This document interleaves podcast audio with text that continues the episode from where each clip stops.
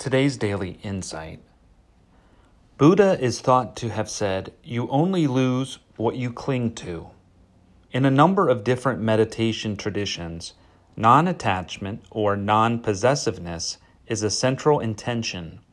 Attachment and grasping creates suffering because the tighter we hold on to something, the more afraid we are of losing it. Have you ever stopped yourself from enjoying a happy moment because you're worried that it would be over soon?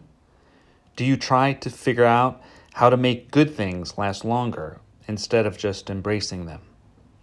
Well, today's daily action meditate on non attachment. Sit quietly for a few moments and bring to mind something in your life that you don't want to lose. It can be really hard to actively acknowledge this fear, so do it gently. Allow this attachment to come into the mind and sit there. Don't judge it, just accept it.